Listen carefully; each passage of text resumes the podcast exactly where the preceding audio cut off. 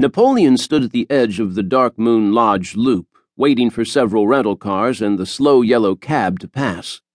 The crystal lake shimmered in the moonlight behind him as he thought about the body of the human female he was about to view, and all that it meant for his kind, the ongoing scourge of their dark brothers. He was so lost in thought that he barely noticed the sky blackening above him until the moon visibly dipped in the sky. Instinctively, he looked up.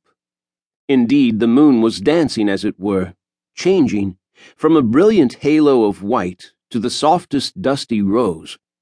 His stomach did a strange flip, and his pulse increased as the unconscious awareness registered in his body before his mind. The dusty rose was deepening now. It was growing darker, much darker, into a deep burgundy red.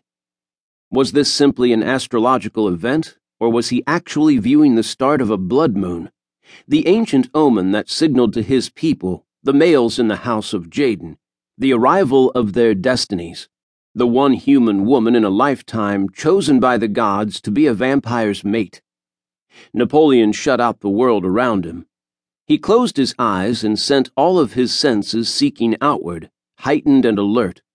He was the sovereign lord over the house of Jadon, the only remaining male from the time of the original blood curse. And as the king, he knew the lives, the very heartbeats of every male under his command. He had taken the blood of every fledgling master, warrior, healer, justice, and wizard in Dark Moon Vale, and he knew each one intimately as a result. He could feel their very DNA. Napolean felt for the identity of the male. He tried to read the energetic imprint of the moon, yet nothing clear came to him. Odd, he thought, opening his eyes. He looked toward the sky. If it was indeed the omen, then the stars would soon reveal the chosen one in the formation of a distinct constellation. He watched in anticipation as the dark canvas began to take shape, and one by one the brilliant stars began to weave an intricate pattern in response to the beckoning of the celestial gods. 2,800 years, and the phenomenon never ceased to amaze him, enthrall him. And then all at once, he drew in a harsh breath, unbelieving. The hair on the back of his neck stood up, and his heart began to pound in his chest, even as his mouth went dry. It couldn't be. It simply couldn't be. It had never happened before, and as far as he was concerned, it was never going to happen. Napolean was an exception to the blood curse. At least, he had come to believe he was.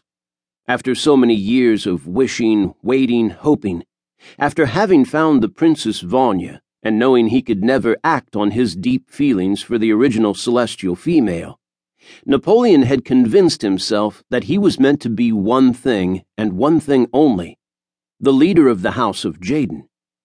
He was meant to be alone. Forever. His blood heated as the stars nestled into their final resting place, and the inevitability of what he was seeing settled upon him, although it still did not quite register. Andromeda. Napolean Mondragon's own birth constellation was shining as bright as the noonday sun in a clear sky illuminated by the most beautiful shade of red he had ever seen. It was his own blood moon that appeared in the sky above him. His head turned instinctively to the left and then the right. His vision became even more acute as he scanned the nearby environment. Who was she? Had they met before? Where was she? And then, like a gleaming spotlight piercing a dark stage, the moonlight filtered into a narrow cone and shone down on the back seat of the yellow cab slowly inching its way along the Dark Moon Lodge driveway, slowly taking her away from Dark Moon Vale. Time stood still.